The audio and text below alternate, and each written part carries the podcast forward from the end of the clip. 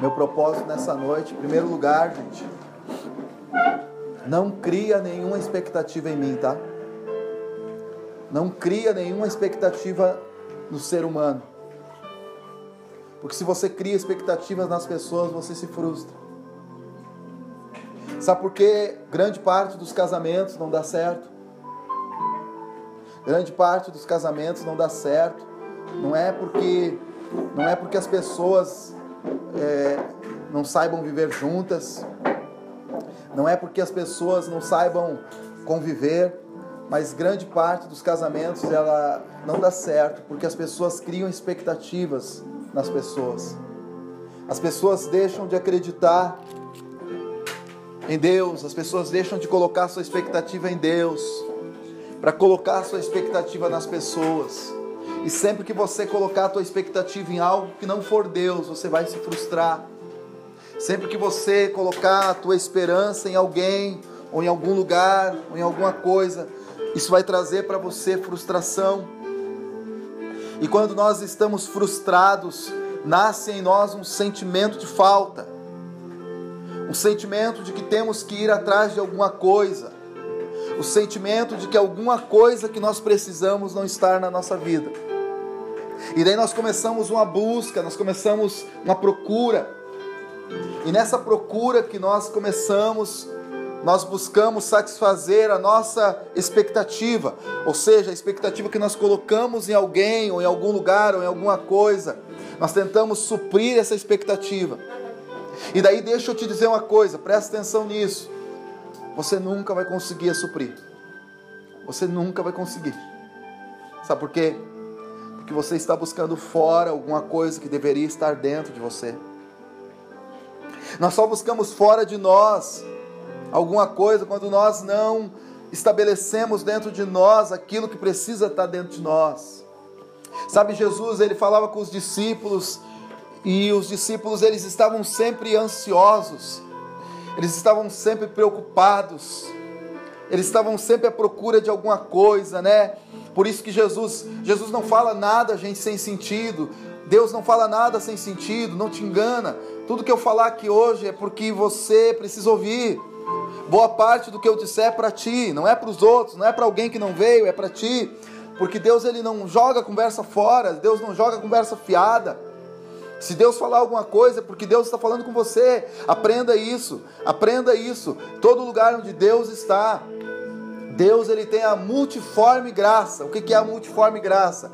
Deus ele não tem um modelo, Deus não tem um padrão, Deus não fala só de um jeito, Deus não fala só num lugar, Deus não fala só com um tipo de pessoa. Deus ele não tem um modelo. Você tem que sair dos modelos. Você tem que sair de todo modelo para você conseguir andar com Deus. Porque se você se moldar, você sai do, daquilo que Deus quer.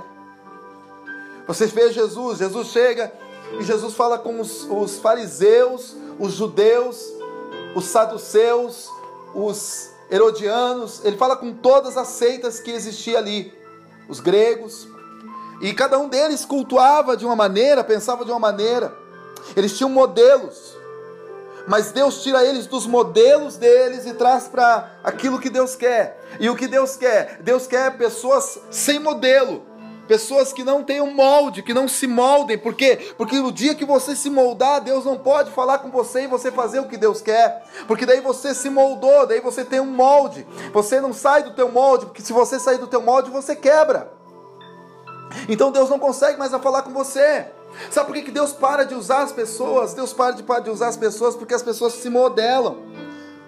Eu tive que fugir de todos os modelos que eu tinha para Deus poder me usar. Eu tive que deixar de ter moldes eu não pude mais ter moldes. O apóstolo Paulo fala no livro de, no livro de Romanos, capítulo 12, ele diz assim, Romanos 12, 1 e 2, ele diz assim, ó, transformai-vos pela renovação da vossa mente.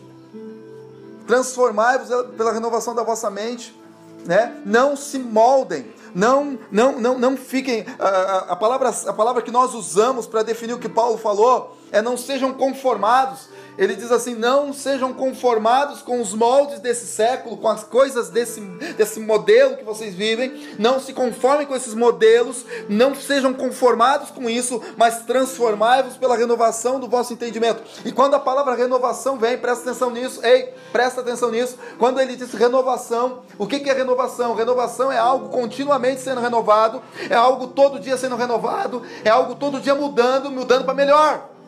Isso é renovação. A palavra renovação, ela tem no final renova, renova ação, ou seja, renovação, movimento de, renova, de renovar, movimento de todo dia ser diferente, movimento de todo dia se a, a, se abrir para uma mudança, para algo que Deus quer na tua vida. E o grande problema da gente é que a gente cria modelos, e a gente cria modelos e se molda naquilo, a gente cria um casamento no modelo, e a gente vive naquele modelo de casamento. E eu vou dizer para vocês, aquele modelo de casamento pode destruir totalmente a tua casa, pode destruir totalmente o teu relacionamento, pode destruir você. Porque você se moldou. Você perdeu a capacidade de renovar o teu amor, de renovar o relacionamento tem que haver renovação. Então Jesus chega e ele fala, e ele fala para, para os seus discípulos que viviam ansiosos, ansiosos, né? ansiados com tudo, tudo eles estavam preocupados, a gente tem esse problema, eles estavam preocupados com tudo, então ele chega assim, e num dia ele, do nada, mas não foi do nada, é porque ele conhecia o coração deles, ele diz assim, ó, não andeis ansiosos por coisa nenhuma, não fiquem preocupados com nada, mas façam o seguinte, Busquem, em primeiro lugar o reino de Deus e a sua justiça. E as outras coisas serão acrescentadas. Quando ele fala isso, gente, você não entende, porque a maioria das pessoas ela entende, ela, ela entende ali aquilo que é lido, aquilo que é falado. Mas eu vou ensinar você, vou ajudar você a entender o que ele está dizendo ali. Presta atenção. No original grego da palavra de Deus, você não tem obrigação de entender de grego, mas eu tenho. Eu sou um ensinador da palavra de Deus. Eu sou um ministro da palavra de Deus. Eu sou um mestre da palavra de Deus.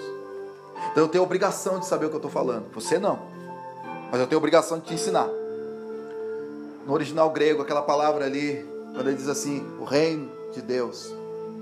Ele não estava falando de reino desse mundo, embora, embora as pessoas imaginavam, ele está falando de ser rei de Israel, ele está falando de ser rei dos judeus, ele estava falando de ser rei de Roma. O motivo pelo qual Roma odiava Jesus era um só: Roma tinha medo de Jesus se tornar rei físico de Israel. Dos israelitas amarem tanto Jesus e botarem ele de rei. E daí esse, esse reino se levantar contra o reino de Roma, né? Mas não era isso que Jesus falava. Quando ele fala do reino de Deus, ele está falando do reino de Deus que ele quer que esteja dentro de nós. Amém? Porque o reino de Deus ele só tem um lugar para estar dentro de nós. O reino de Deus é para estar dentro de você. Uma pessoa que tem Deus reinando dentro dela, Deus, sendo rei dentro dela, ela nunca vai, por exemplo, trair alguém. Essa pessoa jamais vai enganar alguém, porque Deus domina ela. Deus é o rei da vida dela. Ela jamais vai roubar alguém. Ela jamais vai perseguir alguém. Ela jamais vai fazer mal para uma pessoa. Porque ela tem Deus reinando dentro dela. É desse reino que Deus estava falando. E quando esse reino não está estabelecido dentro de nós, então o que, que acontece? Ele diz o que, que acontece. Ele diz assim: ó, olha, as pessoas que não têm o reino de Deus dentro delas, as pessoas que não têm Deus reinando dentro delas, essas pessoas vivem ansiosas, essas pessoas vivem preocupadas, essas pessoas se moldaram um modelo, e esse modelo que elas se moldaram traz preocupação e ansiedade para elas. Elas vivem debaixo de uma ansiedade, porque elas não têm o reino de Deus. A pessoa que tem o reino de Deus dentro dela, ela sai dessa ansiedade. Ela não tem mais um modelo. Ela não está mais preocupada com rótulos. Ela não está mais preocupada com o que vão dizer dela. Ela não está mais preocupada com o que pensam dela. Ela não está mais preocupada com nada. Porque Deus está reinando dentro dela. É o que você precisa. Talvez você está moldado a alguma coisa. E o que moldou você, fez você procurar e buscar algo que você está procurando, que você está atrás, e você não está encontrando. Certo dia, Maria, mãe de Jesus, né? Jesus tinha morrido, mas Jesus já tinha ressuscitado. E daí Maria chega no túmulo de Jesus junto com a me parece que uma das, das discípulas, é, me parece não, uma das discípulas de Jesus, chegam lá. E quando elas chegam na porta do túmulo, o túmulo de Jesus era uma gruta, né? E elas chegam na porta do túmulo, elas olham e a pedra que estava na porta do túmulo tinha saído. E do lado tinha dois anjos.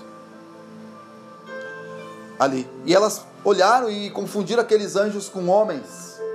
E daí elas disseram assim: Vocês roubaram o corpo do meu Senhor. Nós queremos de volta o corpo do nosso Senhor. Devolvam para nós o corpo do nosso Senhor. E aqueles anjos disseram assim para elas assim: Por que vocês procuram no meio dos mortos aquele que está vivo? Vocês estão procurando no lugar errado. Vocês estão procurando no lugar errado. Talvez a tua busca está no lugar errado. Está nas coisas erradas. Não vai ser você vivendo uma vida descolada. Oh, eu vivo uma vida descolada, eu uso roupas descoladas, eu uso, eu me comporto de uma maneira descolada. Não tem mal nenhum você ser uma pessoa descolada. Eu me considero uma pessoa às vezes descolada. Amém? Não tem mal nenhum nisso. Mas isso não vai suprir você. Não, não tem problema nenhum em você ter muito dinheiro. Se você não gosta de dinheiro, tem alguma coisa errada com você. Mas não vai ser o dinheiro que vai te suprir. Não tem problema nenhum em você ter conquistas, em você crescer, em você se tornar conhecido, bem sucedido, bem sucedida. Não tem mal nenhum. Mas isso não vai suprir você. Não tem mal nenhum em você querer as coisas. Em você estar buscando alguma coisa. Talvez o problema não é você estar buscando alguma coisa. O problema talvez seja a forma e o lugar que você está buscando.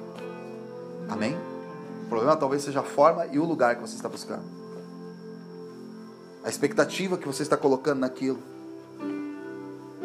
Não crie expectativas fora de você mesmo. Crie expectativas em você. Você é o maior projeto de Deus. O maior projeto de.